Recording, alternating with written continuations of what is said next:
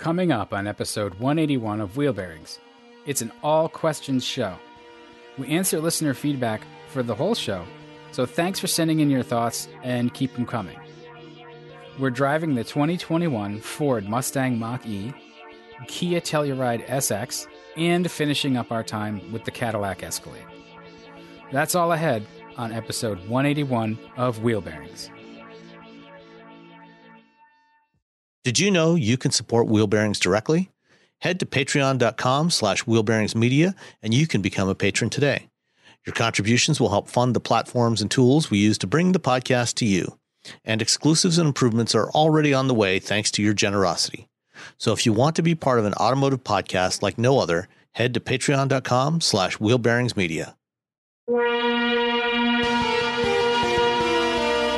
This is Wheel Bearings. I'm Dan Roth from Forbes. I'm Sam Abuelsamid from Guidehouse Insights.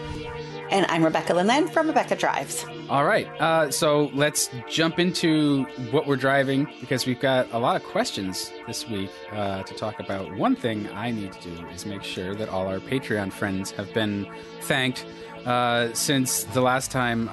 It looks like we've got one more new patron who signed up. Craig Daly has kicked in some forward collision alert dollars for us on Patreon, and you can too, and that means you'll get special interview content and other episodes either early or all on your own. You get the ad-free episodes as well. So patreon.com/wheelbearingsmedia. Anyway, we're done with the business development. On to the podcast. Sam, you want to talk about the 2021 Kia Telluride SX? Yeah, so I had the Telluride for a week, and we've talked about the Telluride before, both when it first launched and at various times since it came out. And this is still a great three-row SUV. It's the Telluride and its Hyundai sibling, the Palisade, are not quite as massive as, the classic body on frame three rows like the Chevy Tahoe, GMC Yukon, Ford Expedition. It's kind of like half a step down. It's more along the lines of, the Chevy Traverse in terms of size. Still big. The third row is, actually usable for adults. It's big enough for people to actually sit back there. I was able to get in the back there, and it's not, it doesn't feel excessively cramped to me. It's not going to be luxurious for a full grown adult back there, but it's certainly very usable. Personally, I actually prefer the Telluride to the Palisade. I like the way it looks. It's a little bit more restrained in its design. The Palisade to me, feels a little more, luxury, more traditional luxury in terms of the design. There's a little more chrome outside, feels a little fancier inside. The Telluride feels a little bit more restrained, but still very premium, in a way that I really like, which actually. One is a Rolls, one is a Bentley. That's all. Except you look at modern Bentleys, and they feel just as ostentatious as a Rolls in most respects. I'd say it's not that the Palisade is ostentatious, but it's a little more on this towards that ostentatious end of the spectrum than the Telluride is. So yeah, I get what you're saying, and I feel the same way. The Telluride just seems to nail it for us enthusiasts, in both like being nice and also just not feeling like Grandpa's Buick. Yeah. I think it's such a handsome vehicle. It is. It's really well executed both inside and out from a design perspective. There's enough detailing, in the sheet metal, the shaping of the sheet metal, the things that they've done inside to let you know that, people actually put a very practiced eye on this, and really thought about it and put things right where they need to be, put just enough in there to let you know that, you know, this is something special, but, you know, without going overboard, which, you know, to is at least to my taste, you know, I prefer that. You know, some people are going to prefer the Palisade look, which, you know, again, not to say that it's overboard or ostentatious, but it's a little bit further along the spectrum in that direction. And so, you know, and this is why, you know, you have, you know, Hyundai Motor Group has three brands. You know, you have Hyundai, you have Kia, you have Genesis, you know, and Genesis goes, you know, again, further on, you know, down that stream, in that direction. So, you know, I like the balance of where Kia's at in general. And it works for me. You know, the powertrain in this thing, you know, there's just the one engine option. There's the 3.8 liter direct injected V6, naturally aspirated, 291 horsepower, 262 pounds-feet of torque. So, you know, it's typical of what you're going to find as, you know, the baseline engine in this class of vehicle. You know, it's the same engine that's in the Palisade, 8-speed automatic transmission. It's available in front-wheel drive or all-wheel drive. I had the all-wheel drive. The trim level I had was the SX, which was the top trim level of the Telluride. And, you know, it comes with all kinds of features. Let's see, you know, it had the full suite of driver assist systems, you know, the usual blind spot monitors and cross-traffic alert, the forward collision assist. It's got the highway driving assist, which is, you know, kind of the more advanced version of lane keeping and adaptive cruise control. So it really, you know, tries to do, you know, lane centering, but it is still very much a hands-on system. So, and I think it's very comparable to what you would get with Nissan's ProPilot Assist type of system, or Ford's Copilot, you know, their standard Copilot 360, not the Copilot 360 Plus, where, you know, it's very much a hands-on system. The leather inside is really nice. Got a nice big 10 and a quarter inch touchscreen in the center. The Telluride, I guess, if there's one thing I wish that the Telluride had from the Palisade, the Palisade has the full digital instrument cluster, whereas the Telluride keeps analog gauges for the speed and tachometer, and then there's a display, an LCD display in between them. So both of them have the feature where when you turn on the turn signal, it shows you in the instrument cluster, it shows you the view from the camera right in front of you. So you can see what's in the blind spot on either side. And on the Palisade, you know, it will actually show it in, you know, on either on the left or right. So if you're put on your left turn signal, it'll show it on the left in place of the speedometer, or on the right side of the cluster. So it's a little more analogous to, you know, kind of glancing at your mirrors to see what's there. Whereas the Telluride shows, you know, from either one, it shows it in that display in the middle between the two analog gauges. It's very minor detail. It's, you know, it's certainly not a deal breaker, but it's just, you know, it is one detail that I kind of would prefer to see it done the way Hyundai did it. But, you know, it's fairly trivial.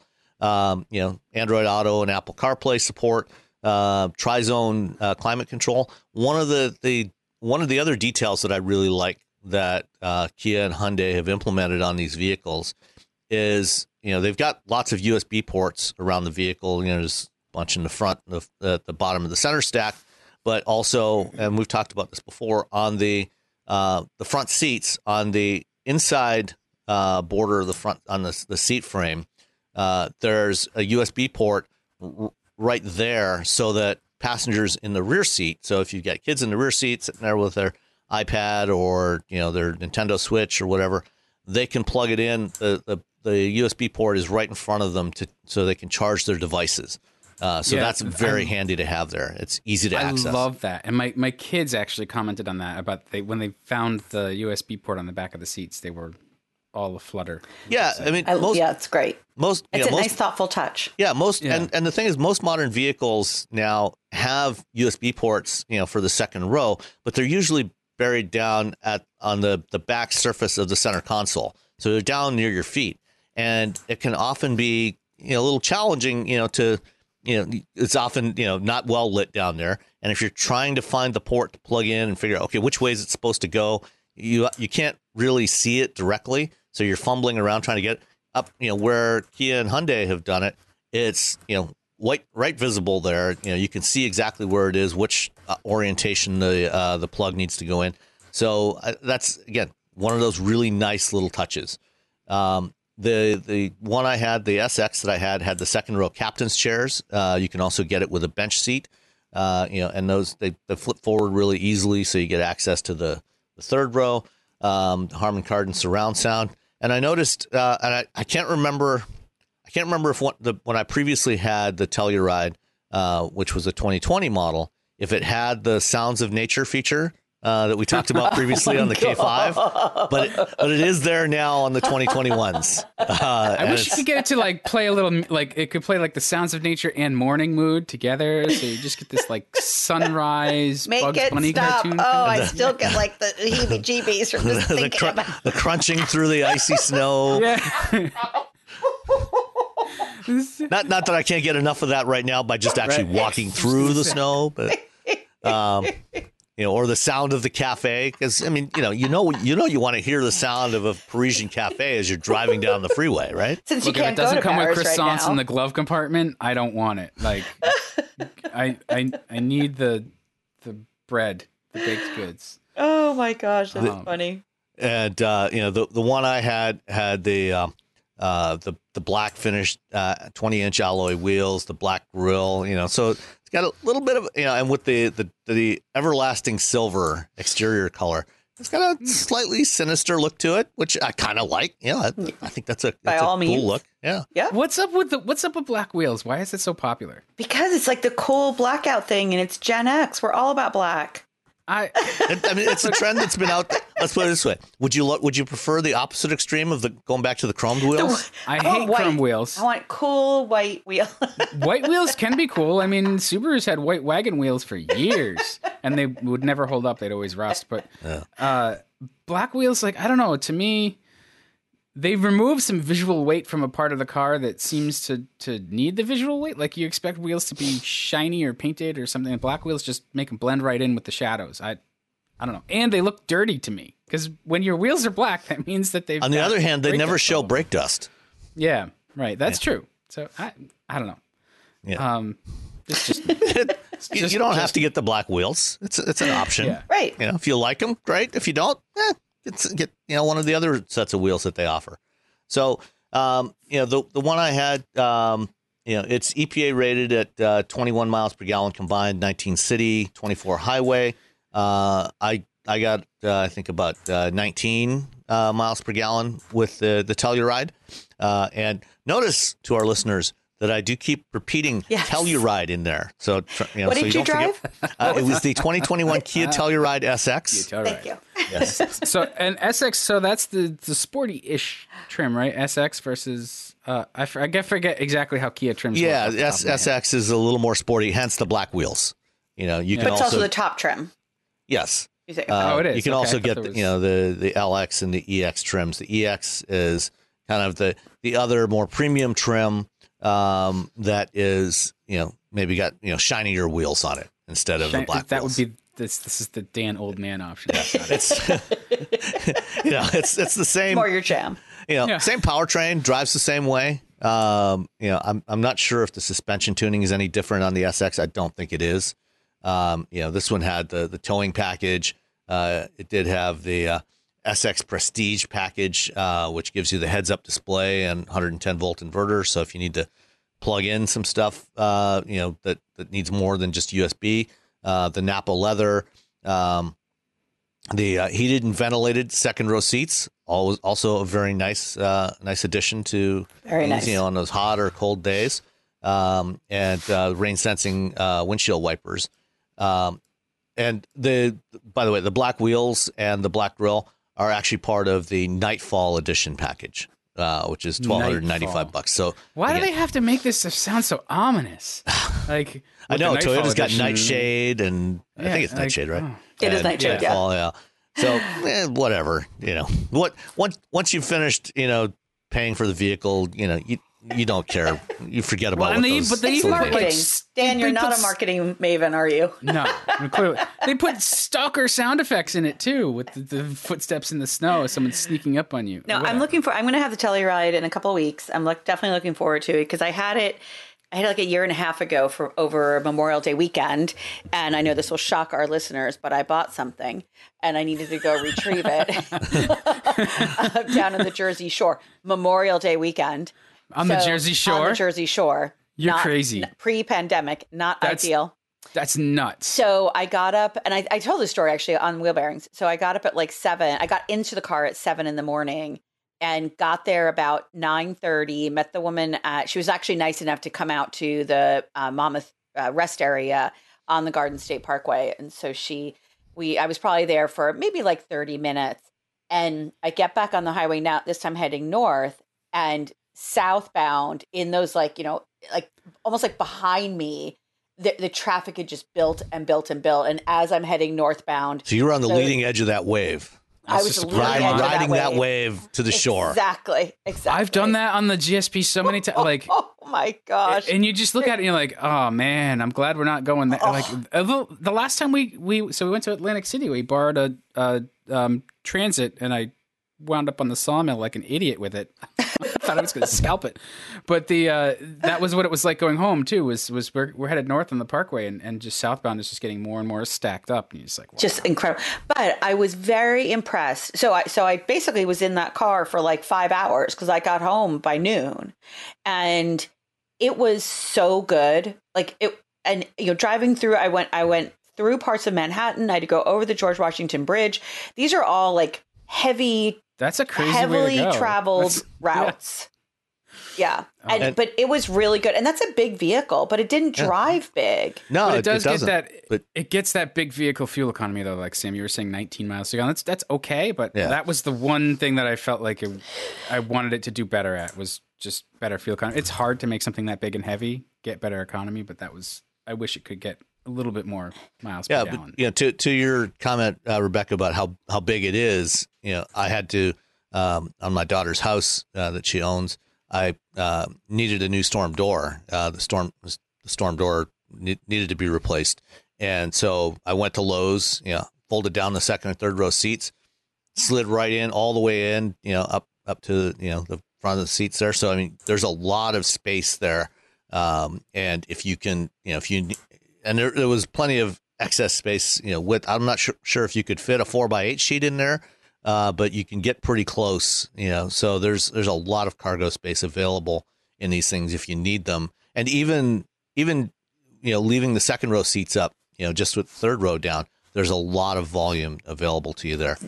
So I'm sorry, Dan, I just want to, because I looked back and I remembered. So over that 186 miles was that round trip. I got 25.5 miles per gallon. That's really good. Yeah. That's and you know me. I mean, I'm not keeping it at 55, honey. Right. That's true. I didn't get mileage that good when I had the Telluride. I think it was more in the high teens or real low 20s like Sam got. So you must have had just a feather light touch. I was very delicate. You know me. Very delicate. Delicate. But no, I love that vehicle. I think it's a really, really cool. It's a really cool ride. I liked it a lot. Yeah.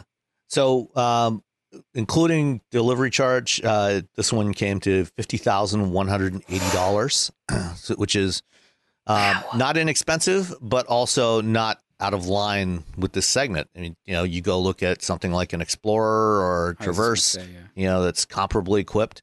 You're going to be paying, in that high 40s to $50,000 price range these days. That, unfortunately, is the price of entry to a vehicle like this today. Well, no, that's not. But that's not entry, though. That's the price of getting the top trim. Yes. Price of entry is much lower. The price of it starts at $33,000. Yeah, the price. Yeah. You can, I mean, and considering that, you're still getting the same powertrain, you're going to be missing out on, some equipment like, the big sunroof and things like that.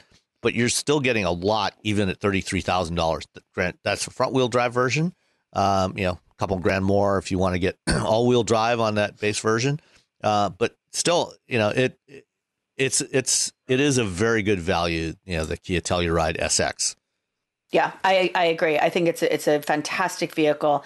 I think it's well worth people's time to look at it, to test it. And of course, it also comes with that great warranty, too. Mm-hmm. So, I am a huge fan of this vehicle. And as I said, I can't wait to have it again in just a couple of weeks. I think that the thing when you're buying in that segment, when you're looking at the Telluride, you should, and you're cross shopping with the Explorer and the Traverse and even the Palisade. The thing that stands out to me is the and the Pathfinder, which is brand new. Mm-hmm. So we'll have to see how that does. But the thing that stands out to me is the thoughtfulness of the features that they've included. So how easy is it for you to use? How is that third row access? How is it, to fold the seats to get to it? What about when you've got that hatch open? How is it to fold the third row down? A lot of cars have the electric release or the power, which power this does. Fold. It's got a couple switches in the cargo area there to flip the third row seats down. Isn't it the Palisade though has electronically? And the Telluride did not get that option, I think. Yeah, the Telluride may just release them. Yeah, no, this one had power folding third row seats. Oh, I think maybe for the first year, the Palisade had it, and at the beginning. Most likely, on the lower trim levels, you would not get power folding seats. So this is power folding, both up and down. So you don't have to reach down to pull them up. You can just until the cable drive mechanism stops for 15 years in. I keep my cars a long time. I'm not throwing any some of us keep cars beyond the length of a typical lease. And some of us don't. They're all wonderful when they're new. So that's great. So that's the Telluride SX. Rebecca, what is in your driveway right now? There's a lot of stuff in my driveway.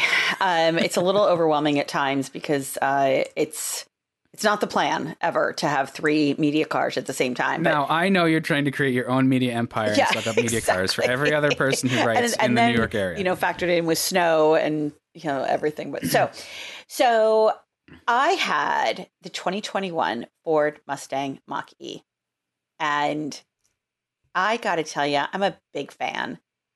It was so much fun. There's a couple of miracles that happened while I had this 4 days. One, I didn't get a speeding ticket. Two, I didn't get a speeding ticket. And three, I didn't get a speeding ticket.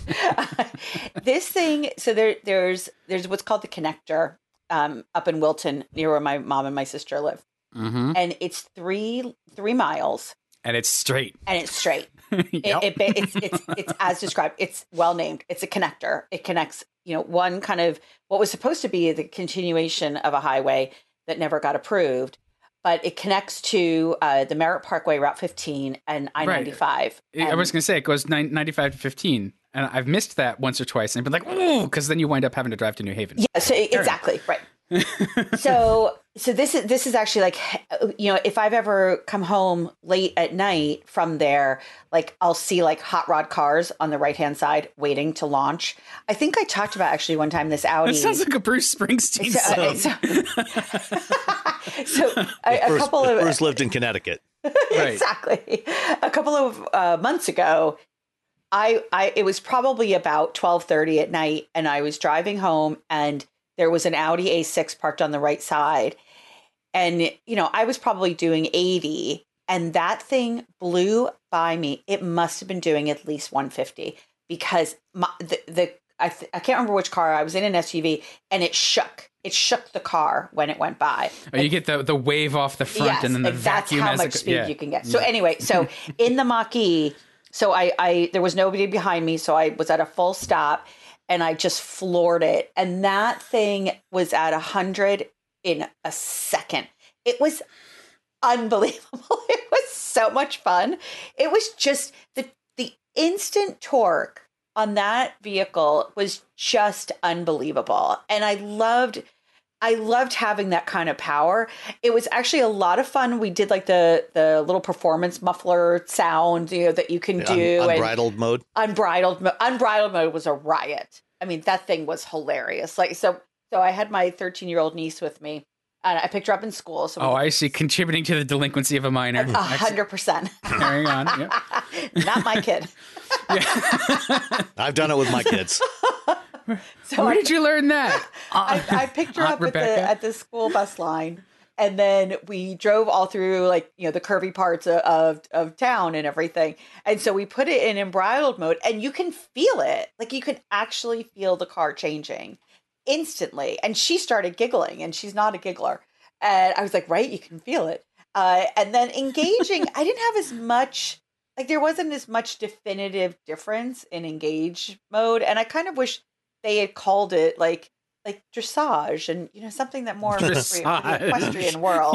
Yes, nobody asked me.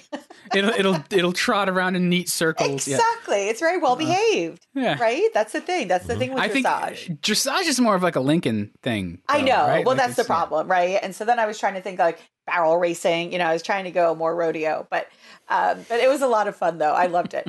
I did have a couple of instances. So the charging, so the Mustang Mach-E comes with the Ford Pass. I wasn't able to get it started, like to get it registered or anything. That's not a ding on Ford by any stretch. That's all about me. But I did kind of drive around for trying to find a charger for the experience. And the first one that it sent me to was actually like not really a viable charger. So then I drove around a little bit more, and I eventually ended up at Greenwich Town Hall, where there is a ChargePoint charger. So I was there, I activated that with minimal issues, and I ended up doing a conference call actually with some of the Ford engineers, telling them about some of my experiences that I've had. Sync didn't like my phone, it didn't like the cord, it didn't like any of the cords with my Android Samsung phone, which is actually exactly what I ran into with the Genesis G90, which is kind of funny because Genesis is a Korean company. My phone is Korean. That apparently does not matter. So it wasn't. Your phone is Samsung. Samsung and Hyundai are very different companies. Exactly. Exactly.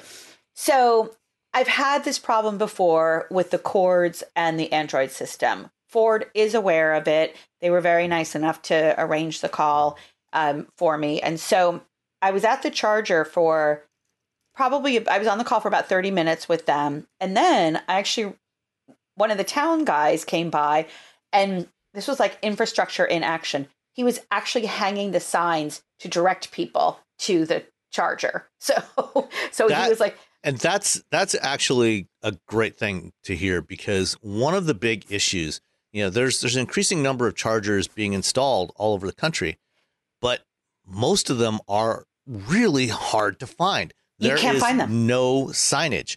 I actually have a Mach-E this week as well. And, you know, I've gone to two different Electrify America stations. Yeah. And you know, over the last couple of years to most of the other stations I've gone to, there's almost never any signage, you know, to tell you, oh, the chargers are over here. You know, it's not like going to a gas station where you have a big ass sign there. Yeah. Well, I think, Sam, you and I talked about this because you and I were offline talking about this, and you said, oh, no, there's a charger right at this shopping center. I was like, I have been to that shopping center and I cannot find the charger. I'm sure it's there somewhere, but there's no sign. It's the same kind of thing. So Town Hall was actually putting up signs throughout the parking garage to direct people there. So I ended up being there for about an hour and 15 minutes or so, because then the sign guy is a big car guy. We started talking and blah, blah, blah. So I only got like 25 or 30 miles in that hour of charging. So clearly a level 2 charger, you know, it would have been fine if it would have been a beautiful day and I could have gone for a walk around Greenwich and left it sitting there. It was, you know, 19 degrees. So I wasn't doing that. So it was, you know, it just took a long time at that level 2, which isn't a surprise. It's not unexpected, but it's something, you know, Sam, you and I were talking again, like you've got to have a charger at home, just full stop. Like you have to have that if you're going to get one of these vehicles. But with that being said, that car is so quiet in the inside of it, like driving along, not just because it doesn't have an engine, but the insulation that they did, the NVH is incredibly good. Sitting there, 19 degrees, while we were in a protected parking garage, I was only on the 2nd level. So it was still, like we were still cold, but it was so warm in that car for an extended period of time, which was really good. Like there was just, it's so well thought out. I absolutely loved it. And I really, you know, I've been wanting to get an EV. I've been looking at different cars, and for the pricing, for the price point, for the experience, I loved it. I really, so, it's definitely on my list. So you think that the Mach-E is like the ideal execution of an EV right now? Like, you think that Ford has really done their homework and created a car that is going to make that adoption pretty seamless and easy for people? The charging availability aside, like it just, to me, it sounds like you're overall real positive about how well it all comes together in the Mach-E. I'm very positive about it. I think that it gives that muscle car, domestically oriented buyer a really viable vehicle to buy. There is nothing wrong with the Chevy Bolt, but this is not a Chevy Bolt. But the Bolt is a form factor that American car buyers have no interest in right now. Exactly. Because they're so dumb. They're so dumb. It's painful. You know, so I mean, you know, you always hear that, you know, it's all about timing, you know, and the timing of the Bolt was so wrong. You know, when they started development on that, you know, which would have, you know, came out in 2017, 2013. Yes, people were still buying small cars. By 2017, that had completely flipped, and cars were clearly on the way out, you know. So they completely mistimed the launch of that vehicle. In GM's defense, they are now working on the Bolt EUV. Yes. Which we should see at some point. Next week. I wish they had gone... Oh, next week. There we go. I wish they had gone a little faster with that, because you're right. The Bolt just looks like a small hatchback, which it's exactly what it is. It just happens to be a really great electric car that you get 250 miles out of, and... It's almost as painless and seamless as the Mach-E that you're talking about. But when I drove it a couple of years ago, so GM was good enough to give me one while I was out when I worked for Kelly Blue Book, and I was visiting the West Coast office. And I remember driving it and thinking, I don't feel like I'm driving the future. Really? I just I don't know. It does feel very conventional. Yeah, I think that's true. I think that's one of the things that I think most people don't want the future. They want something that just works. But the Mach-E works, and I feel like I'm driving the future. Right. That's what I was going to say. It sounds like it does both. Yeah. Just because the future doesn't have to be weird, you know? Right. Well, and the Bolt's not weird. Conventional. Right. But I felt like from the materials, from... I don't know. It was.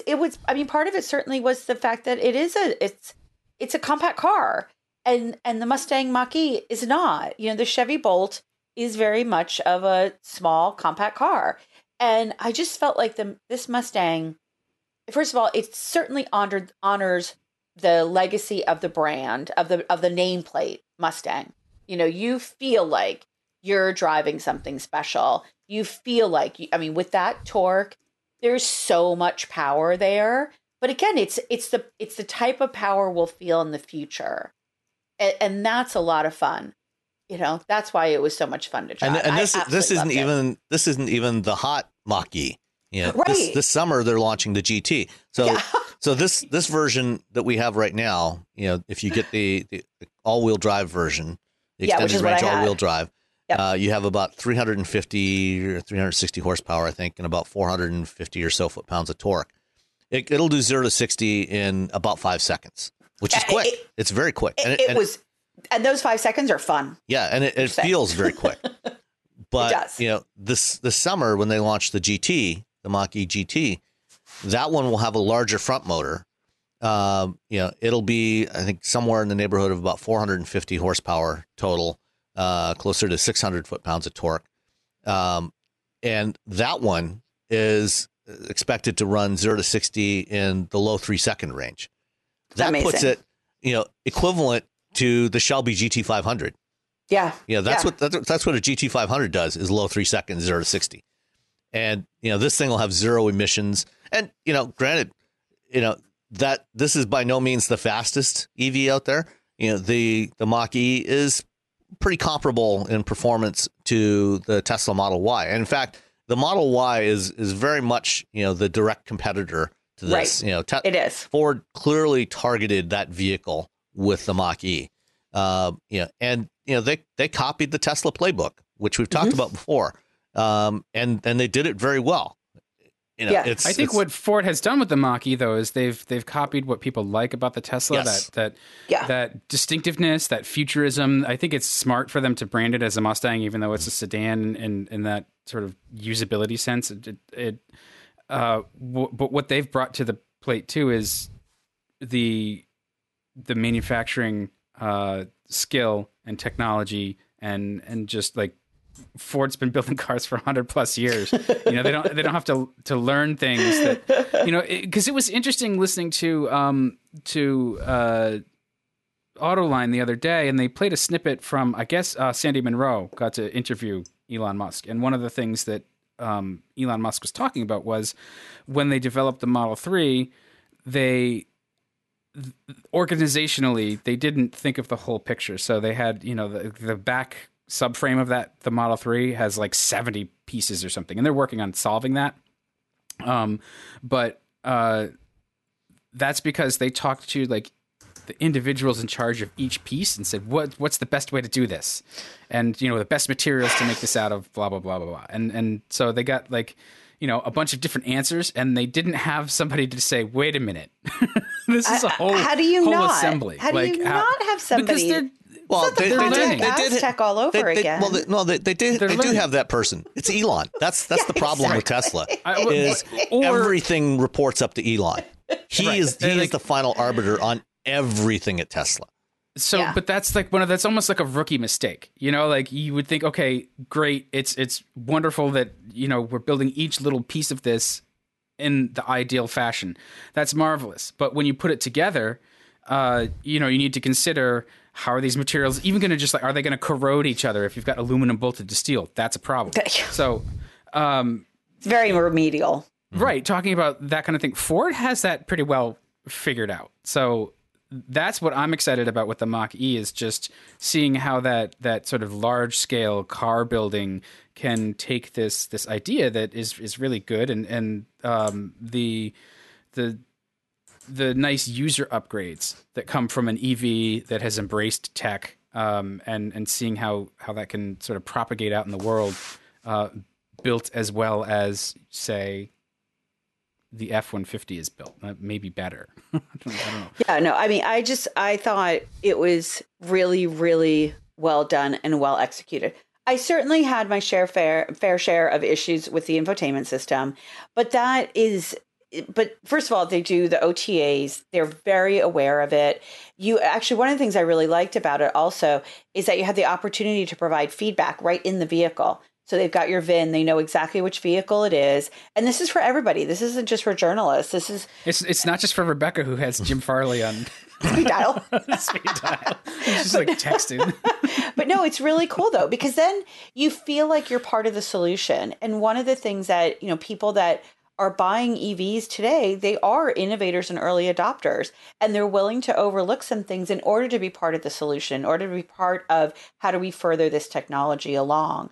So the idea that, you know, with just a few clicks of a button, you can provide feedback. My only recommendation is that they make it more visible, because I don't know if I would have found it had they not told me about it. But, you know, that opportunity to say, hey, this is some of the issues that I'm facing. And it was pretty comprehensive. So, you know, they're asking for feedback from their buyers. And I really like that. I think that that's great. Obviously, you want to solve as many problems before it goes to launch. But if you can't, at least, you know, as you're driving this Mustang Mach-E, you can provide feedback directly to the people at Ford and their engineering team. And that's really cool.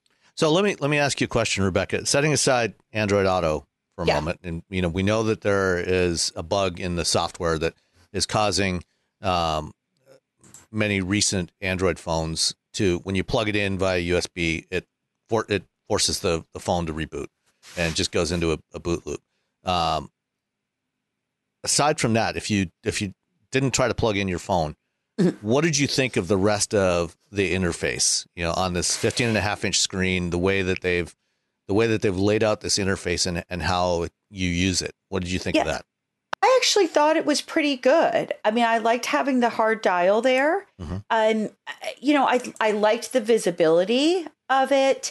You know, they've got, you know, the instrument cluster is pretty clear. So I didn't have any other issues with it. And I haven't gone into a Ford product in probably over a year. So it's not like I'm a sync guru by any stretch. And I felt like it was pretty intuitive. I like the fact that they've got like little panels that you can then move through. The little cards, right. And so, you know, I thought that there was a lot of good information there. I didn't find it particularly distracting. They've got, you know, you can customize your profile, which was really nice. So I don't know. I certainly didn't fault the sync system just because it didn't like my phone. That's very specific. But overall, I thought that they had done a really nice job with it. It does, you know, definitely take some getting used to and some digging in and such, but I thought it was really pretty. It was quite good. Yeah. I was happy with it. And for what it's worth, the Android problem is apparently a problem with Android Auto. Ford's working with Google to address it.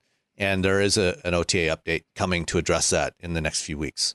Yeah. So I talked to Ford about it the other day, and so that's coming. Yeah, they are quite aggressive about addressing this issue. They're not burying their head in the sand at all. Mm-hmm. Again, you know, just looking at some of the menus, I think it was pretty clear. I'm really bad at some of this stuff. Like it says controls and settings. I don't know what the difference is between those two. So, you know, I had to kind of toggle back and forth to see what was covered under controls, what's covered under settings. There's a little icon that you can actually change based on your personal profile that has like a Mustang symbol. And then they have another one with a car. I don't know what those differences are. So I had to dig in and you know, get another layer of what did those two things mean. One thing that came up that was a little bit annoying was when I went into the charging and I had it plugged in, I wanted to see how much time I had left on it. And so I went into full accessory power mode, and the dialog box that pops up covers the charging information that you need. So I have a picture of that. And I was like, I don't want to turn the whole car on. I just want to see, you know, I just need a little bit of information. And so that was kind of one of those funny things. Like even if they had moved it over to the right a little bit, I would have gotten more information than just having it pop up right in the middle of the screen. But, you know, again, I think overall, I liked it. It wasn't that I went in with any kind of prejudice, but I came out feeling really, really good about that vehicle, about the Ford Mustang Mach-E, just to be clear. Well, good. I am hotly anticipating my opportunity to drive one. We'll see how long it takes to charge on my lowly 110 outlet with 60 feet of extension. About 4 days. Yeah, because voltage drop is a thing. But that's one of the experiences actually that when I get an EV, I like to try out is sort of what the local charging infrastructure is like. Yeah, for sure. That was a very good lesson. That for sure. It was a good opportunity for me to really drive around and see. And again, I did it a little bit blind, and I, in fairness to Ford, they had prepared me better than I realized, and so. But overall, again, it was a very good experience. Let me just touch on one. I'm sorry. Go ahead, Rebecca. Finish your thing. Then I'll. I didn't know if we were done.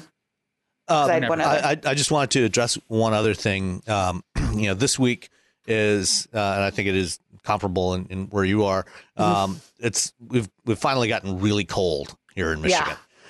You know, right now this morning it was 9 degrees outside.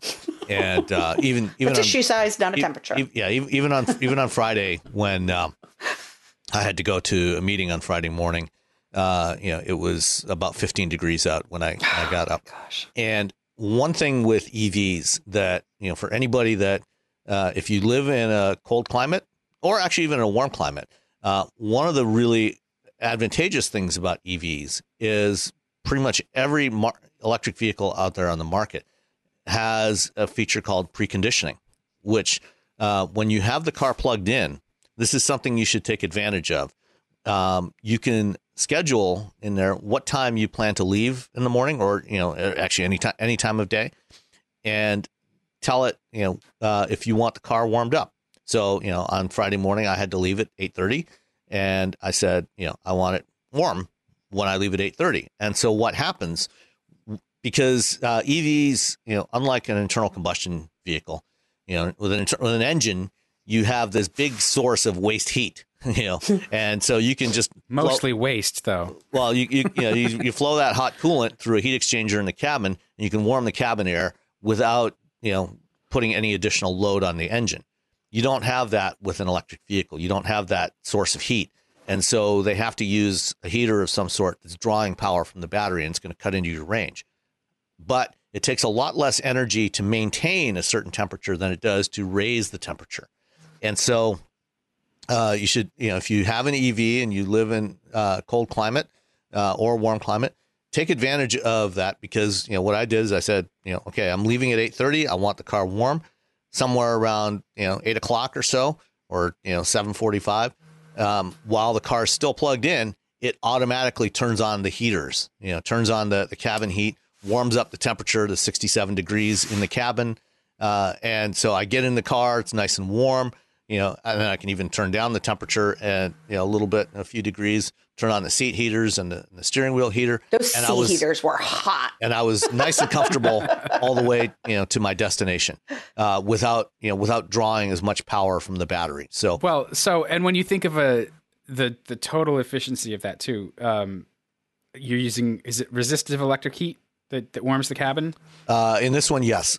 Some newer EVs are starting to incorporate heat pumps, which are even more efficient. But yeah, I think the Mach-E is still using a resistive heater. But and either way, like, some heat pumps will also have resistive heat to boost it, because at a certain point, the heat pumps have gotten really good at heat as well as AC. But you get to a certain point where it's just too cold, and they can't do it. So they still need something hot to make heat. But the point I was trying to make is that for every bit of energy you put into resistive heat, you get heat, versus, you know, you've got to burn gasoline or diesel at best 40 something percent efficiency to get some heat out of it, with the combustion engine. So it's just a much more efficient way to create a warm cabin. You know, like, you could probably actually make it much more efficient on a regular engine if you were to, maybe not, because it's just waste heat. But I'm just thinking, like, you get the cabin warm faster for sure with resistive heat in a internal combustion car versus waiting for that coolant to warm up. So it's just a much more energy conscious way to comfort, you know, condition the cabin for comfort. That's my rambling. I'm going to stop. No, and the heated seats worked great. The other thing too, I want to mention the door handles, which have been very controversial at times. Oh, that's right. So it was funny, because when I first went up to the vehicle, it had snow on it, and I actually couldn't see. The Mustang Mach-E. When I first walked up to the 2021 Ford Mustang Mach-E, it had snow on it, and so I couldn't see where the button was, that the release button. And so, which was kind of funny, because I would love that to be, like, as you walk up, like, lit at all times. You probably wouldn't even look at, you know, during the day, but when it's cloudy out, like, you can then see it a little bit better. But, I tried it both with my right and left hand to see, like, how it was. And it was actually really pretty usable overall. I don't know how it would be for people with extensively long fingernails. My nails are not extensively long, but that is one thing that I would be curious about. You can use your knuckle on it, though. You can just curl up your finger and press the button with your knuckle. Yeah. I mean, I've discovered, you know, through this pandemic, when I can't always get my nails done, that there's a lot of things that you can do differently and not use your fingernail or your thumb, you know, the pad of your hand. But overall, I didn't have any issues with them. I thought they worked out. They worked out just fine. They work much more reliably for me than any Tesla door handles ever have. In the multiple times that I've driven, you know, the Model S and you know, over the years, you know, those door handles that are supposed to pop out when you approach the car, it's very hit or miss whether they will actually emerge from the door. These work 100% of the time. All the time. Yeah. Yep. So good Mach-E. Well done, Ford. Nice. Well, I'm finishing up my time with the 2021 Cadillac Escalade. We touched on it last week, and I've just spent more miles and more days with it in the ensuing time. And I took it on a trip. We drove through Boston last night just to try to put some miles on it and get it out on the highway and see how it does in its element. And man, this thing, I just felt like I could just drive, just keep going. And how far is that? How far is from your place to Boston? It's like 45 miles, but we took the roundabout route. So we went down through Worcester and out the Pike. Oh, okay, yeah. I mean, it has a fast lane transponder in it. So I was like... Free tolls. Yeah, although like now, even with the press cars, they oh my gosh, they're not. You don't pay the tolls. Like you don't stop at the toll booth now. They set the gantry, so it just scans. It's all wireless. Split. Yeah. So now press cars they get the bill. I don't, and I'm happy to pay the tolls, mind you. Yes. I'm not swiping anything. But we took it in. Yeah, we went. The Pike Inn, and then we went through the Big Dig, got to see our federal tax dollars at work, nice. With that up across the Zicken Bridge and stuff. So, it's really in its element as a big highway cruiser. It's very comfortable. It's like a cloud. It's really smooth and quiet, and easy to drive in that element. And the four-wheel drive system meant that I could tuck it into the snowbank in front of the house for the last couple of days without worrying about getting it stuck. Right. Because we did have some snow. We had about 10 inches of snow, and it's still there. But sometimes I have a single lane driveway, so I need to jockey the cars around. So I just stuck it there. So it's tucked off the road. And so it's just that kind of all purpose, very luxurious family vehicle. It is a little ridiculous to haul around all that truck stuff just for a station wagon. But, the Escalade and Cadillac itself is supposed to be the best of what GM can do. And I for any vehicle type. And I really feel like this generation of the Escalade achieves that in a way that maybe previous Escalades hadn't quite done, at least for a while. We all know that I hate screens. I was really impressed with the screens in this because you can dim them right down. It has a dark mode. If you turn the instrument dimmer all the way down, it shuts off all the ambient light, all the things that are in the lighted switches and stuff. And it leaves you with the speedometer and trip meter and stuff. Well, one of the nice things about the Escalade is, it's OLED displays. Yes. So, unlike an LCD that's always going to have some light bleed through there, it's, when you turn it off, you turn off those pixels, they're off. Yeah. And that's it. That's fantastic. The OLED screens look good. They have nice resolution, good color saturation. They don't seem to wash out in the sun. The functions that I think a lot of people will like, that I was a little less keen on, probably because I didn't really maneuver it around in like parking lots and stuff that much. We didn't go to those places where I did do a school pickup, which was a little tight, but it's got the augmented reality camera that you can put in the instrument panel, and you can also switch that to night vision. So it puts it right behind the speedometer, which is, it's not a bad place for it. It's, you don't want to drive looking at it, but especially the night vision, if you're in like a foggy situation out on some of the roads out here, where right now it's not sort of deer collision season, but you never know. Yeah. It's always deer season in Michigan. Exactly. Right. It is. You don't want to hit one of those things, even with an Escalade. So, being able to see it around blind curves, just in the distance or something like that is really, useful. And then, the luxury was great. The materials, the comfort, all of those features that make a Cadillac a Cadillac. I know they sound a little frivolous, things like the massaging seats and the heated steering wheel and all of that. The cooler in the middle. But, yeah, the cooler in the middle was awesome. Just the wood trim and stuff.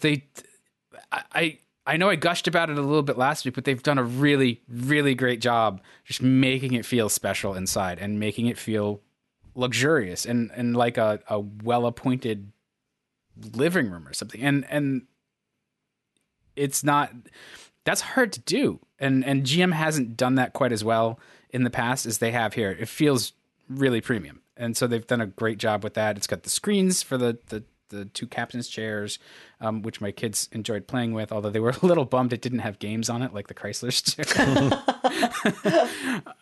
They were able to follow along with the nav. So my son was like, we're in Natick. I was like, yep. And we're going into, whatever town. The Are We Here kind of part of it, like that Chrysler has.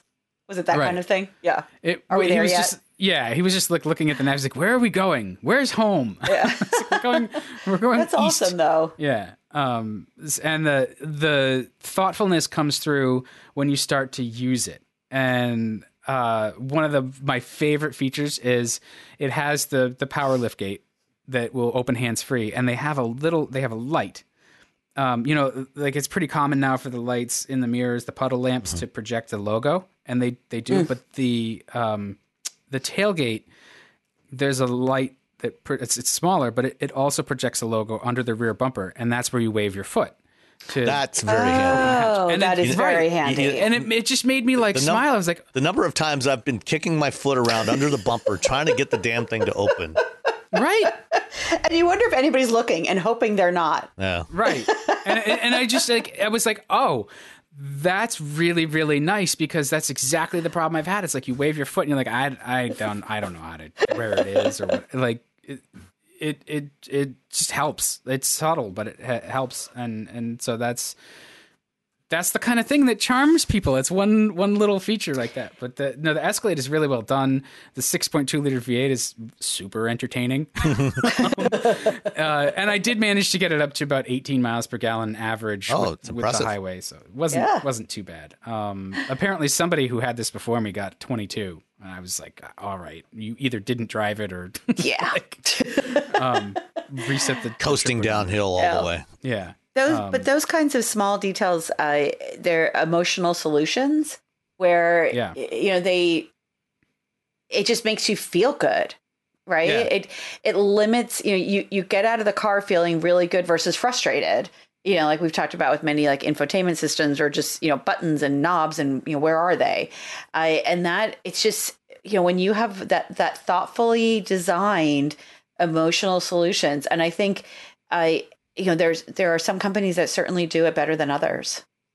Yeah. Well, the Cadillac did a great job with the Escalade this time around. And I even commented last week how the styling was not as impressive as in the past either, but it's kind of grown on me. I like that it's a little bit more conservative. I think I'd probably like it on a longer version, so that the lines are stretched out a little bit. But it's certainly not bad looking, but the interior of the Escalade is really where it impresses. And that's probably as it should be. Yes, for sure. We had a lot of questions pop up over the last couple of weeks, and we didn't really touch on too many last week because we had Alex Roy on. I love this one from John Code. Kokosinski, yeah. What is it? John is out this way. Kokosinski, I think. Yeah, he's out this way. I think he's in Massachusetts, southern Worcester County or something. Yeah, so I love it. So I'll go ahead and start reading his question. Really enjoyed this episode. I think it may be 179, and felt the need to reach out. I found it very relatable. I was listening today while out for a walk on my lunch break, and as a car drove by, I couldn't hear what one of you were driving. Later on in the episode, one of the listeners suggested mentioning the car during the discussion a few times, especially helpful for people who pick up and put down listening to the pod throughout the day, which is why we have now made a conscious effort to tell you exactly what we're driving multiple times throughout our conversation. So we do listen to you, and we do enjoy these kinds of comments. So John continues, I also enjoyed hearing what other people are driving. No offense, but your garages make me want to pull my hair out. I read this. Sam has a 30-plus-year-old Miata that I would love to fit in, but can't. I have tried, but at 6'3" and 260 pounds, my knees are in the dash. Dan likes Panther Chassis FMCO products, and let's be clear, I don't like them. It was an inheritance. It was. Do you need a car that functions? Dan, you love the Panthers. I was curious and amused by it, but it's very quaint and definitely not a. I've made a point of telling people how bad they are. There is something iconic about Ford's Panther vehicles, though. So look, Well, and he continues, and John continues with, and stripper versions of Jeep Grand Cherokee. Again, our Grand Cherokee is limited. It's not the Summit, but it's not a stripper. It's nice. It's got leather. For better or worse. Yeah. And lastly, Rebecca drives a tiny little Buick that I may fit in or may not refer to my size above. Now, I will tell you that my brother Steve, who is 6'3" and now is probably about 195. He was in there. He was about 220 at one point. He's actually been borrowing the car. He's been borrowing Coco for the last month and a half at least.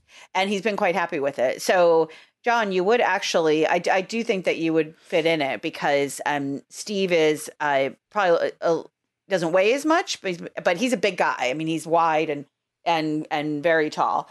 So John continues. Thankfully, all is not lost. All of you get to drive a wonderful variety of other vehicles, and that's why I listen to you. If I were you, I wouldn't spend a king's ransom on vehicles either. This is why I loved hearing this segment with the listeners. So he was talking about when the podcast, the live show. Yeah. Well, and I appreciate his feedback on our own personal garages, and that is part of it. When we bought the Grand Cherokee, I was really amused by the way you turn into a feature buyer all of a sudden, because we'll talk about things as we drive the press cars. We'll say, oh, you don't really need this, you don't really want that, and then when it's your own money, you wind up making different choices than you do when you're counseling people after a week in a press car. It's an interesting sort of contrast. Yeah, no, it is. And how I came to own Coco, I had been through a progression of vehicles, and at one point I had a BMW X5, which was a ridiculous car for me to own. It was way too big, but I had two X3s and they didn't have anything else at the time. And then I went from the X5 to the Fiat 500, which was not ideal either. And then I went when I was overseas. So I knew I was coming back from Saudi, and I actually went and test drove. I think it would have been like a 2014 Porsche Macan with chocolate brown exterior and butterscotch interior, and I still dream about that car. But I also knew that I was going to be at the airport the majority of the time. The X5, when I owned that thing, it spent 70% of the time at Logan Airport in Boston. And I thought, I can't spend this much on the Porsche Macan and have it sit at the airport. So my mom could get in and out of the Buick Encore so much easier than really almost any other car that I had as a test vehicle. So that's what kind of led me. And I got a brown one with chocolate with a butterscotch interior. So that's what kind of led me to the Encore. It's a good little car. It's very quiet. She's just a great little car for something that is relatively inexpensive. And obviously I don't drive it very much. But we all kind of had, our reasons for having these things, but the Porsche Macan was the one that I really wanted. So John continues. I tend to flip in and out of cars rather quickly, my kind of guy. I've traded vehicles before their first oil change was even required. Oh, maybe not. I'm not saying this is smart, but I get bored easy. And if you play the game right, you don't lose your shirt too badly. Maybe we should have John on to talk about this. I'm right around the age. I'm not sure how you would do that. This sounds that's an interesting thing. This sounds commitment phobic. I've owned over 21 different vehicles. If you count motorcycles, dirt bikes, and ATVs, that number jumps to 47. If I add the cars my wife has had with me, then the number is 51. Oh, he's married. It's a wide range of vehicles, from a cobbled together 1988 Suzuki Samurai built for off-roading, which you cannot kill. How much fun. Fuel injection swap, Jeep YJ Springs, 1985 Mini, Toyota Mini Truck axles to our current blah, on and on. My first new car, a 2000 Mitsubishi Galant, bought on the zero program. What a mistake. Nice. 2017 GTI stick, 2018 A4. Audi A4 stick. I'm not bragging. I find it comical and would love to share my thoughts on vehicles if you ever do a segment like this again. If you think I'm crazy, my cousin is worse. He'd make your head spin. I look forward to your podcast every week. We will definitely do another live episode at some point. And I will give John extra special fair warning. Maybe him and his cousin can both come on and regale us with tales. That would be a riot. Yeah, that would be great. And given the way that you get that initial hit of depreciation, I'm I'd love to know how he manages to not lose his shirt too much on getting rid of cars before their first oil change. Well, I guess it depends on whether it's your first oil change with you or like first oil change ever. I mean, right? Like, yeah. But man, I mean, if you're buying a used car and, you know, before you change the oil again, you sell it. That's one thing. But if you're buying brand new vehicles, and I mean, who changes oil these days? I think it's fair to say that we have questions. It's not done with the oil I had in it. we have questions for John Kokosinski. Yeah, John needs to come on and explain himself. We do. So, okay. Shall I continue? Sure. Oh, you're going to be the reader? I can be the reader if you want me to. Okay. You're my guest. So Michael Sim is next, Michael Sim. To start, I am enjoying the banter and camaraderie that the three of you have on the podcast. We enjoy it too. That's why we do it. This is our daily church. This is Church of Autoblog. Church of Wheel Bearings. I used to listen to two of you on the Autoblog podcast way back when Lieberman was an Autoblogger.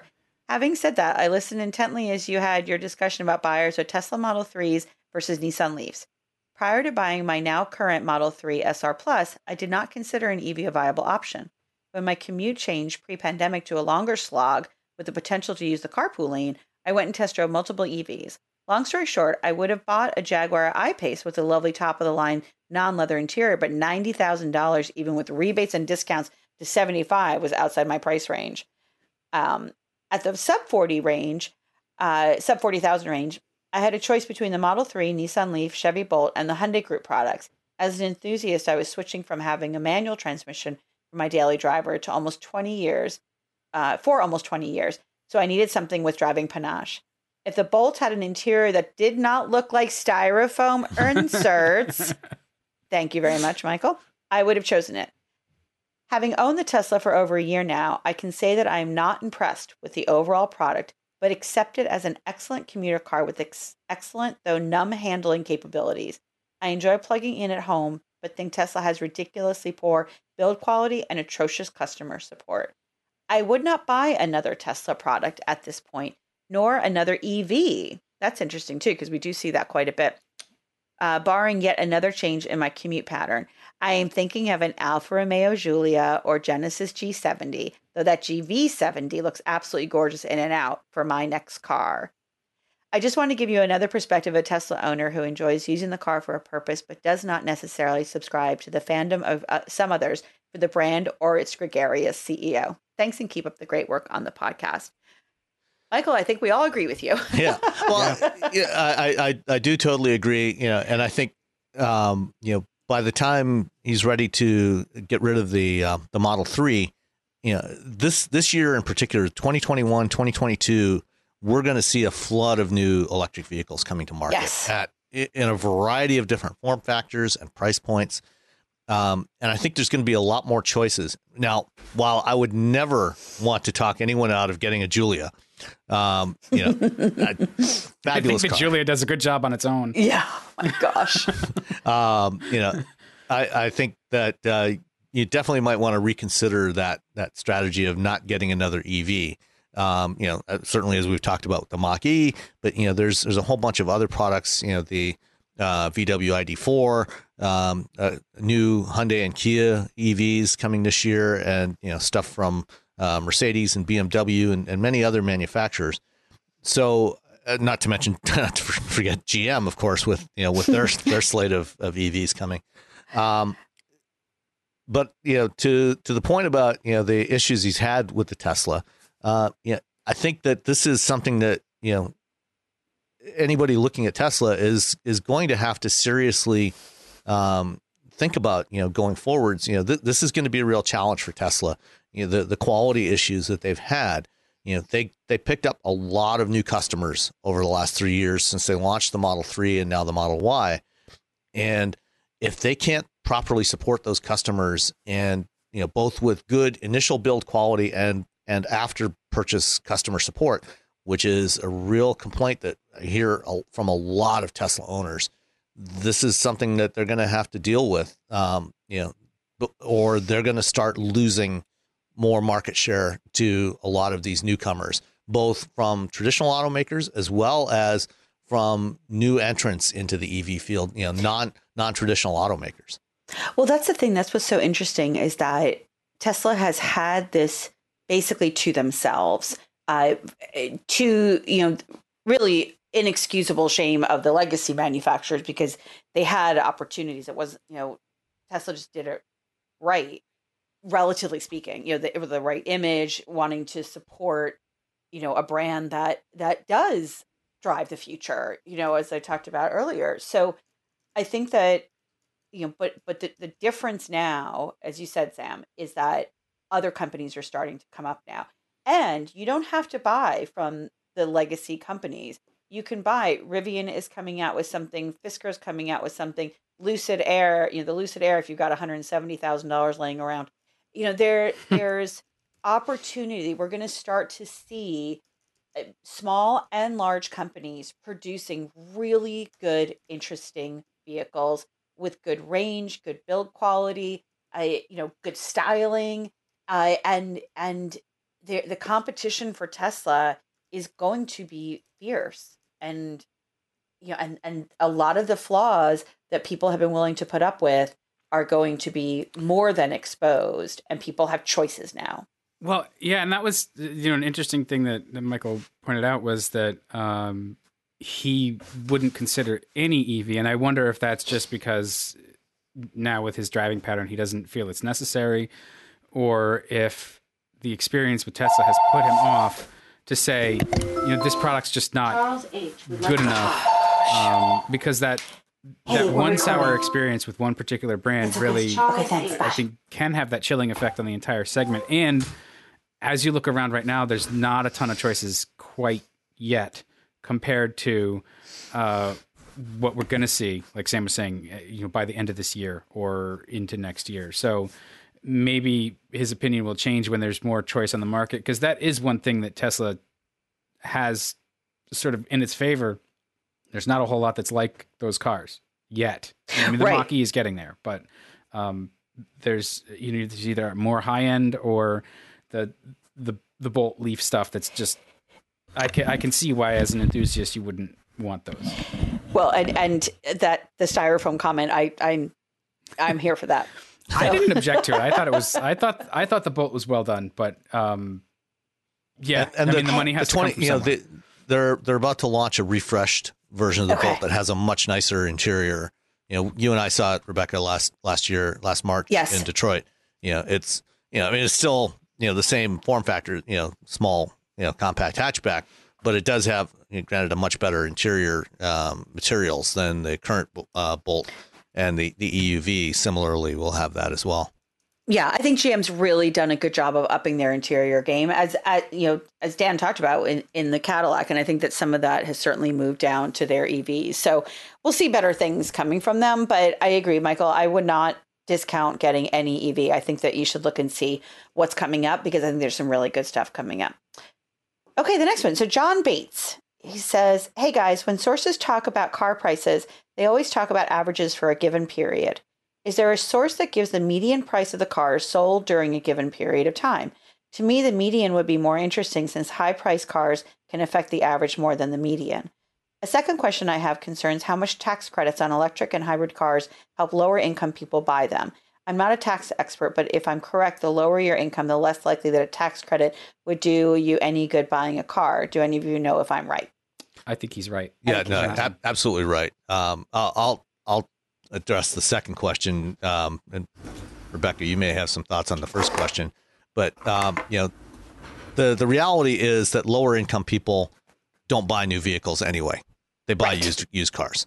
You know, They sell in the U.S. We sell, we have about 3.5 times the number of used cars sold every year as we do new cars, and so the reality is these tax credits really only affect, you know, middle to upper income consumers, because they're the ones buying new cars. If you're, you know, earning minimum wage, or, you know, even, you know, up to, you know, $15, $20 an hour, the chances you're buying a new car are almost zero, because you simply can't afford it. It's, you know, they're too expensive, even for the most affordable cars. I mean, the most affordable new vehicles on the market today, you know, are, you know, things like the Hyundai Venue, and, you know, some of these other small crossovers and even small cars. you know, you're looking at a minimum of $17,000 to $18,000 for these cars. And somebody, you know, in the lower income brackets, it's just, it's out of their reach. It's simply out of their reach. So this is one of the challenges with buying EVs and hybrids. Now, on the plus side for those customers, because of those tax credits, you know, or in, at least in part because of those tax credits, one of the things that we've seen for, especially for EVs, is the depreciation on those cars tends to be much higher, because what is often happening is that tax credit is being factored into the resale value of the car. So rather than looking at the sticker price, like, you know, say, you know, a Bolt, you know, $37,000 sticker price, you know, at least before it ran out of tax credits, you know, they would figure out the resale value based on the $30,000 after credit price, you know, and then, you know, so the depreciation appears a lot higher. Plus, you know, there were concerns about batteries. So you can actually get some really, really good deals on used EVs, especially at the lower end of the market. Older Nissan Leafs, Fiat 500Es, you know, Chevy Bolts, you know, there's some screaming deals on those. And that's where it starts to get interesting for those used car buyers in the lower income segments, because depending on, you know, I mean, granted, many of those cars, you know, are shorter range, you know, sub 100-mile range, like the first generation Leaf and the 500E. But, you know, if you can get one of those for, you know, $9,000 to $10,000 and you don't need a car that goes more than, you know, 80 to 90 miles on a charge, that can actually be a really great option for those customers, assuming, of course, that they have someplace convenient to charge. Yeah. Yes. All right.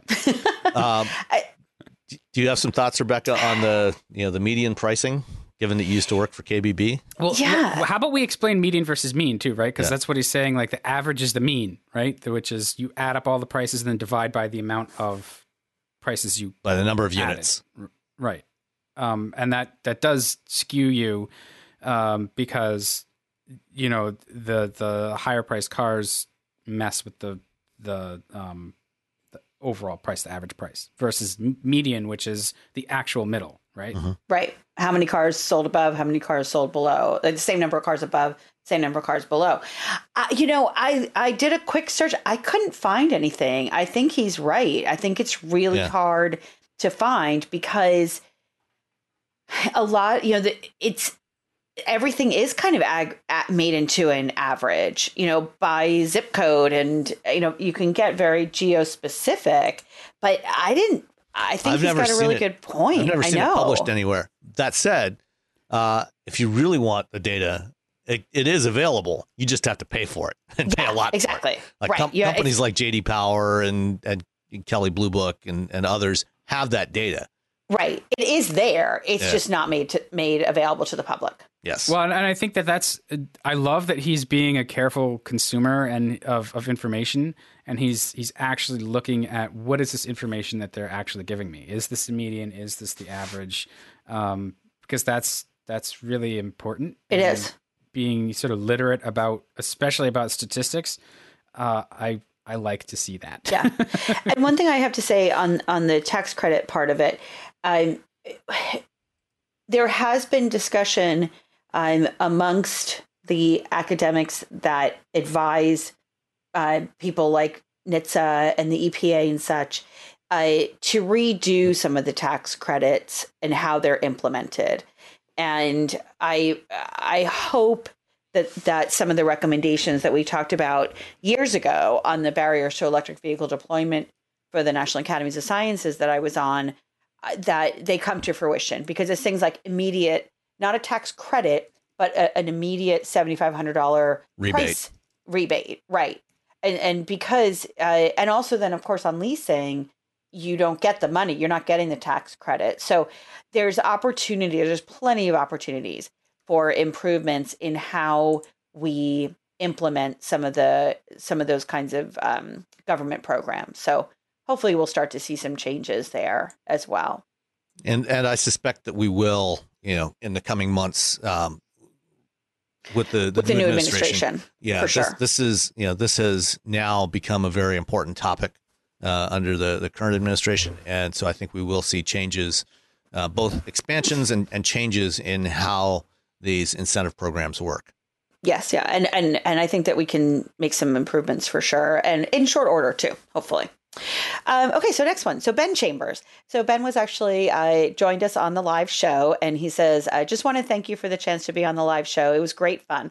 Of course, I thought of a dozen things I should have said after it was over. I have a 15-year-old daughter who's learning to drive. We are thinking about what kind of vehicle would be best for her once she gets her license, and are seriously considering an electric car. We don't make this stuff up, people. Like, these are just questions that actually came in. Just very timely. I think it was Ben, though. Ben, you could probably give Ben the credit for reminding us to talk about which car we're expounding upon. Yes, I do believe that he was one of the ones. That was his comment during the show. Yes, so thank you, Ben. So he continues, for his 15-year-old daughter, he says, we are thinking about what kind of car, and he says 2017 Chevy Bolts with less than 30,000 miles can be had for less than $15,000, to what Sam just talked about. And this seems like a good deal. What are your thoughts on an electric as a first car? Her commute to school would be about 2 miles, so it seems ideal. Am I looking over something that would make this a bad idea for a new driver? I look forward to the show each week and appreciate the knowledge and perspective on the auto industry. I think it's a great idea. Yeah, I think one of the things that I recall from being a new driver was the idea of range on a tank of fuel. Yes. So, and the range can get you in trouble when you wind up in places where you were not supposed to be going. and the EV will sort of help for your daughter. Right. So, the EV will sort of help fence you in, because you're like, wait, I can't charge over that. But also, like, I mean, for people who actually trust their children, if it's a 2 mile commute, it's a great option, because no gas car is going to warm up in that time. You're going to use a lot of fuel. You're going to go through exhausts, and it's just generally not great for, you know, the environment. So, and you want to put the youngest driver in the newest car because of the safety features. So if that's newer than anything else in your fleet, it's going to have, you know, better crash performance and airbags and all of that stuff that's more modern than even something that's 5 or 6 years old. So those are 2 points that would put it in a plus column for me. And to the geofencing point, you know, you might, as much as I love the Bolt, you might even want to consider, you know, one of the shorter range EVs like the Leaf or the 500E, you know, particularly the 500E, because, you know, it's so small, you know, less likelihood of her carrying around a bunch of her friends, which, you know, is, you know, for teenage drivers, such hard asses. You guys are such dads right now. Yeah, right. Hey, you know, we are. This again, you know, for young drivers, this is one of the risk factors. You know, when, you know, they become the chauffeur for their friends. One of these shorter range EVs, cheaper. You're going to get them even sub $10,000 pretty easily.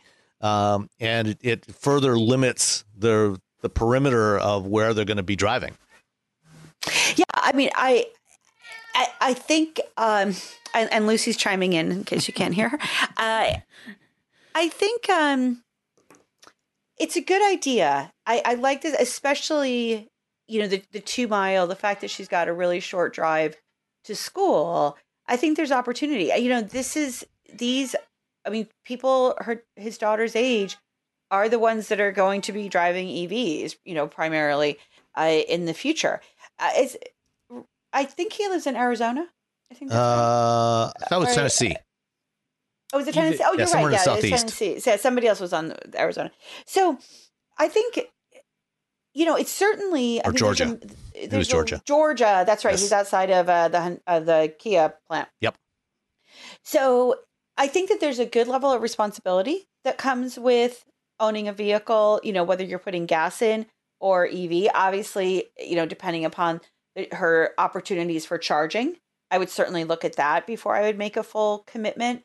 Is it, you know, is she going to be able to charge in a relatively short and safe place for a young woman?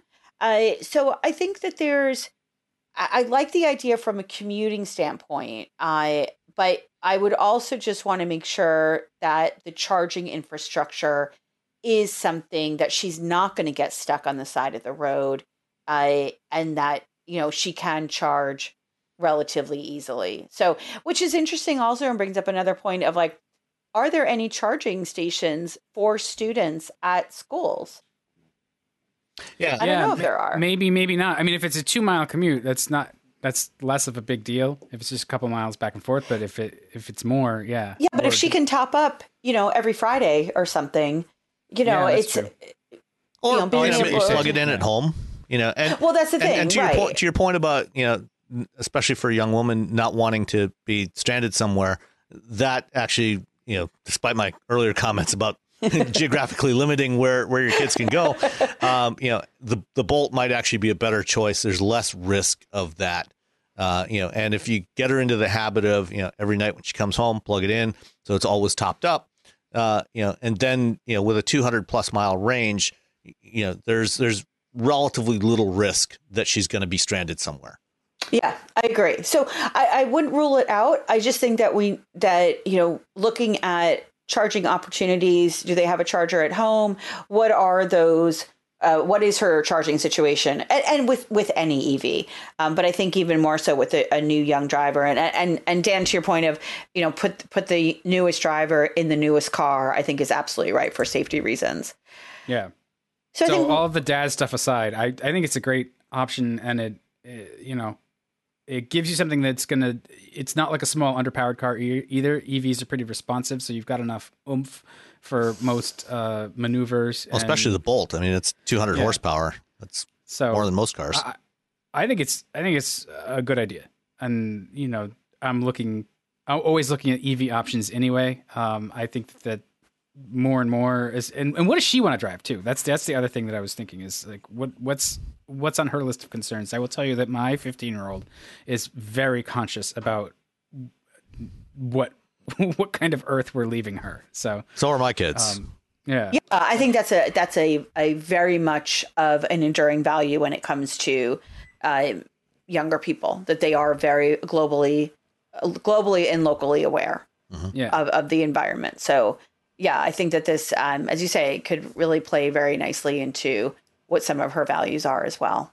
Yeah. So, Ben, let us know how it works out. Yes, please.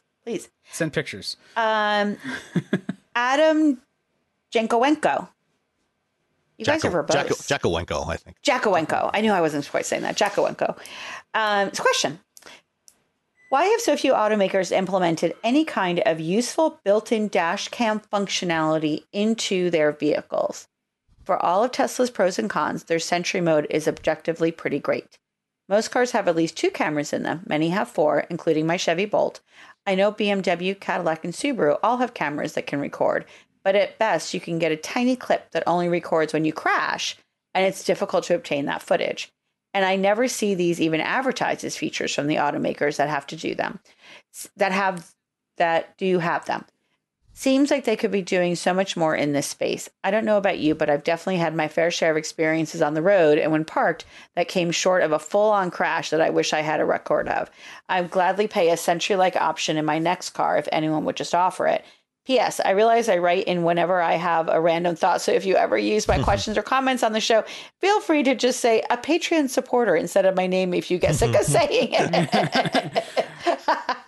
Well, I apologize for mispronouncing, Adam, but we're always happy to hear from you. We appreciate your support. Yes. So, you know, a couple of things here. First of all, the Sentry mode, while, you know, a very cool feature that Tesla offers, you know, taking advantage of those cameras, it does have some issues. And what is Sentry mode exactly again? So, you know, the Teslas have 8 cameras around their perimeter that they use for autopilot. And what you can do when you enable Sentry mode, it uses those cameras to record when anything happens. So it keeps the computer on and keeps the cameras running, you know, just keeping a running buffer. And then, you know, if it detects, you know, somebody hitting your car or potentially scratching it or, you know, doing some vandalism, whatever, you know, it will save that recording. And so, or the person that like pulled out right in front of me the other day. Yeah, exactly. Yeah. Okay. So there is an issue, and it's, you know, our friend Alex, who was on the show last week, he has a Model 3, and he told me about this a couple of years ago when he first got it. Turns out that if you leave Sentry mode, if you turn on Sentry mode, when you, especially when your car is parked, I mean, when it's running, it doesn't matter so much because the cameras are on anyway. But when the car is parked, normally without Sentry mode, Tesla will lose, it'll drain about 1 mile a day of range while it's parked. That's just the way it is. Batteries do that. And there's always some stuff that's running. Right. With Sentry mode, that climbs to about 10 miles a day. Oh, my goodness. Yeah, so it's using quite a bit of power for that. Yeah. Also, to do a dash cam system, you've got to have some storage somewhere. And that's expensive. That adds cost, and whoa. I guess manufacturers, unless they think that that's a feature that customers are going to be willing to pay extra for, they may not be willing to. Now, what kind of storage? RAM storage? Flash memory. A flash. Okay. Yeah. And as we talked about, with the Tesla recall, that can also be problematic. If you're depending on the type of the quality of the flash you're using, that can basically get worn out. And I suspect that there are also some liability concerns. Manufacturers maybe don't want that's to. That's what I was thinking. Don't want it's to like they don't... stick themselves in the middle of this, right. And perhaps get sued for something, maybe not recording when it should have. It's just one of those things that they maybe the lawyer said, yeah, it's maybe not such a great idea. So. I think those are probably some of the main reasons why.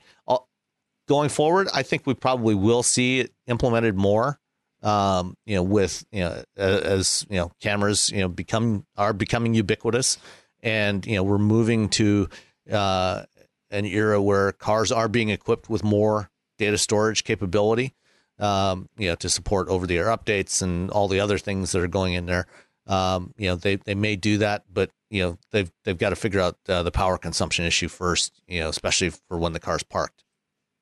Yeah. And I think, that liability thing was my first thought, and partially is because I work for lawyers. So but they don't necessarily want to own that. We don't want to provide the cloud storage for it. It's bad enough when cars get into crashes, and there's the whole issue about event data recording info and who owns it and where it comes from and where it's stored. You start to add all kinds of video footage to that. It can get a little bit more complicated. And then there's the idea of what if that information gets accessed by people you don't want to have? It's all privacy security stuff. So it's just easier to if you want the camera, go buy one. They're cheap. And then it just records on an SD card, and you can do whatever you want with it. I don't know. Maybe in another country, not the U.S., where lawsuits fly like candy. Besides, you got to leave something to the aftermarket. Yeah, exactly. Right? Okay, so the next question. A Patreon supporter says. An anonymous Patreon supporter? Coincidentally named Adam says, would love to hear your thoughts on the recent Ford-Google partnership they just announced starting in 2023. I thought about this because cars are becoming more and more like computers on wheels these days, and it's increasingly a factor one must consider when buying a car. Ford is just now debuting the electric Mach-E that runs on their latest Sync 4 OS they've been touting as having great new features and OTA software update, over-the-air software update compatibility, just like our computers and smartphones. That sets expectations, especially for tech-savvy buyers like myself, that the software in the car will not be static and will continue to get updates throughout the life of the vehicle. I give credit to Tesla for really pioneering this idea. Hang on. Tesla did not pioneer software updates for the vehicles, maybe over the air, but that's been going on for a long time. Yeah, and actually even what Tesla pioneered was the idea of over-the-air updates for throwing all security systems completely in the out the window. Other manufacturers have actually been doing OTA updates longer, going back to the mid 2000s, but only for the telematics system, only for the communication. GM used to be able to. That was one of the questions we asked them a long time ago, was what they could do with OnStar, and they said, we could do anything we want, but we wall it off because of safety and liability and security issues. Tesla doesn't care as much about when they're making the users the beta testers. GM loves their owners. Yeah. No, but sure. I mean, GM and other manufacturers, like I say, have been doing OTA updates for the communication system, for the telematics, going back to the mid-2000s. Yeah. So yeah. that is there. They just haven't been doing it for safety critical systems. So I did not mean to jump on you. I'm sorry. I just... No, I'm good. So he says present S/X, I don't recall, excluded here. He goes on. So while I don't have any concerns about them maintaining the existing infotainment system, it brings up questions about them continuing development to provide new features, upgrades, and improvements after they've moved on to focus on the new Android platform. Where will that leave buyers of brand new 2021 models in a couple of years? I'm considering a Mach-E, and I know Rebecca seemed to really enjoy her testing of it as well. So as someone in the market for a new premium vehicle, I never thought I'd have to add to my test drive checklist an item called what OS is this car running and will it keep future software improvements? If you're in the market for a new Ford right now, that's a really big question, considering it's possible that their new 2021 model might only get new feature love for a couple of years. Ford really isn't communicating at this point in spite of my vocal concerned new Mach-E owners. In spite of many vocal concerned new Mach-E owners. In my mind, that's a pretty big problem that I think Ford needs to address for buyers of 2021 and even 2022 models, and something car manufacturers in general really need to consider as more and more core functionality of vehicles gets tied to the infotainment system. Well, if you're a car maker and you give away your game like that and you say, we're planned to support this hardware for the next 7 years, all of a sudden your competitors can provide 8, 9, or 10. So that's a really crappy way to, you know, like sort of show your entire playbook. That said, I think you're probably not going to have a problem buying a Mach-E having it supported for 10 years. I don't think that's an issue. The Android stuff, again, like they have to support their users for as long as is practical for them, and that is a stretch of more than 5 years. At a certain point, they'll just dead end it, and you got what you got. Same as a laptop. Same as exactly. A phone. Like, I mean, this is not this problem is not unique to automotive. Yeah, it is in that, you know, people expect their cars to last 13 years and longer. Yeah, but and I think that, you know, I would like clarification on when we talk about this Ford-Google partnership and Android, that we're not talking about Android Auto. It's Android Automotive, like the software and such. Yeah. So, and that hasn't even rolled out yet, right? Like that's been announced, but it's not right. So there's two parts to this announcement with the Ford and Google relationship. One part is that Ford has selected Google Cloud Platform as their preferred cloud provider for the company, for, you know, all kinds of services and you know, things that they do, a lot of back end stuff like their supply chain management and manufacturing and product development, but also to, you know, underpin a lot of the services that they're going to provide to consumers. So there's that is actually starting right now. That's starting this year. Okay. So they're moving a lot of their stuff. You know, Ford, like other. I'm sorry. Yeah. You know, will the end consumers see that? No. Okay. That's not something that will be visible to any consumers. Okay. Or, you know, to any users, even inside the company, you know, it's just, that's the platform that this stuff is running on. Every big company is using cloud platforms now for all kinds of stuff. You know, Ford already, you know, does stuff with Microsoft Azure and Amazon Web Services, as does every other manufacturer. So that's the one piece. The other part of it, the infotainment side, as you said, Rebecca, they're going to switch to Android Automotive. So this is, you know, when you look at your infotainment system, you know, there's very simplified, you know, two main parts of it. There's the underlying operating system and there's the application layer. What you see is the application layer. The underlying operating system today, it's QNX. Before they launched Sync 3 in 2016, it was Windows embedded. You know, so they've switched OSs before. Starting in 2023, they're going to switch from QNX, which is made by BlackBerry, to Android Automotive. On top of that, there's still going to be a Ford application layer. The interface that you actually see is going to be different. And there's already cars on the road today that are running Android Automotive. Volvo and Polestar are using it for their new systems. Later this year, GM will be launching their first Android Automotive-based systems. I think the new EVs are all going to be running Android Automotive. the Chrysler Pacifica, the refreshed 2021 Chrysler Pacifica with Uconnect 5 is running Android Automotive. All of these have a distinct look and feel. They're all running Android underneath, but they're going to have different user interfaces on top that are unique to the manufacturer. And it's entirely possible that when you look at a 2023 Mach-E, that may or may not have Android Automotive at that point. They haven't said what the cadence is for which models are going to get it, which years.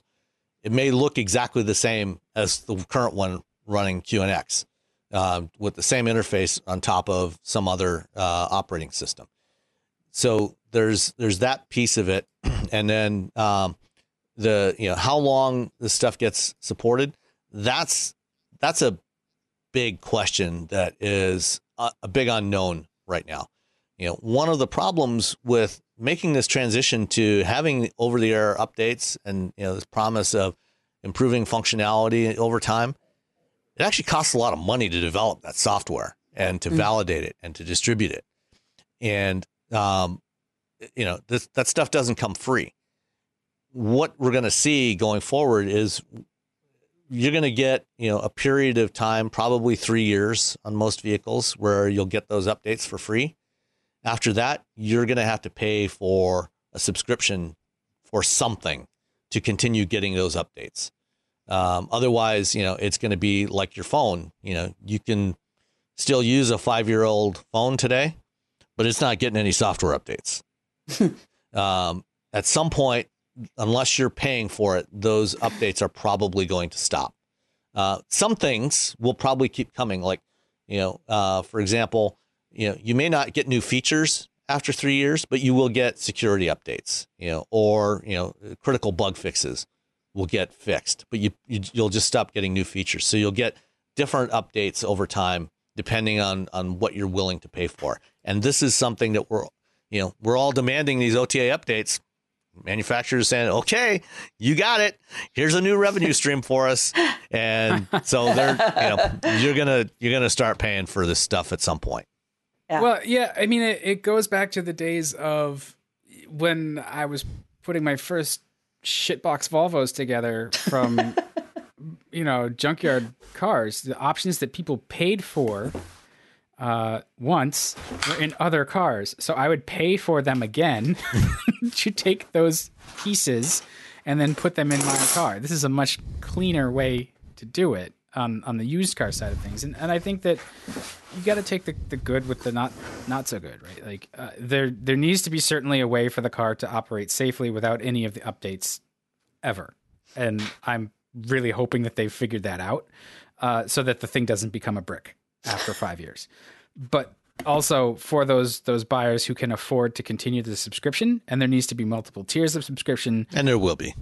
So you can get those supports. Like, I know it's another subscription service to buy. And so that's why I say, like, it needs to work without it, because not everybody has the income for yet another thing to subscribe to, but the choice should and will be there. So it's a brave new world, everyone. Let's see how it works out. So that's the end of our listener questions. We're all caught up. All right. I think at this point, because we've done almost 2 hours, I will release the Peter Egan episode as a standalone, just because this is already packed with peanuts, so it really satisfies. But we'll see everybody again for the next Wheel Bearings podcast soon. In the meantime, you can leave us reviews. I was reading through some of the reviews on Apple Podcasts. So we appreciate that feedback. That's a great tool for discoverability, and we want people to discover the show so that we can continue to make more of them, which you all enjoy so much. It does help the growing the listener base, and the sort of feedback really helps us fine tune the kind of stuff that you'd like. So keep letting us know and keep telling everyone, and we'll see everybody next time. Bye. Thanks, everyone. Bye.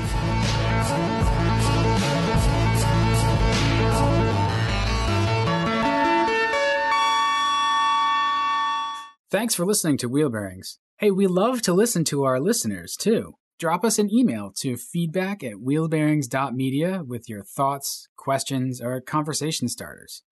That's feedback@wheelbearings.media. You can also find us on Twitter @WheelBearingsCast. Don't use any vowels except for the A in cast. So that's WHLBRNGS cast. Thanks again. We hope to hear from you soon.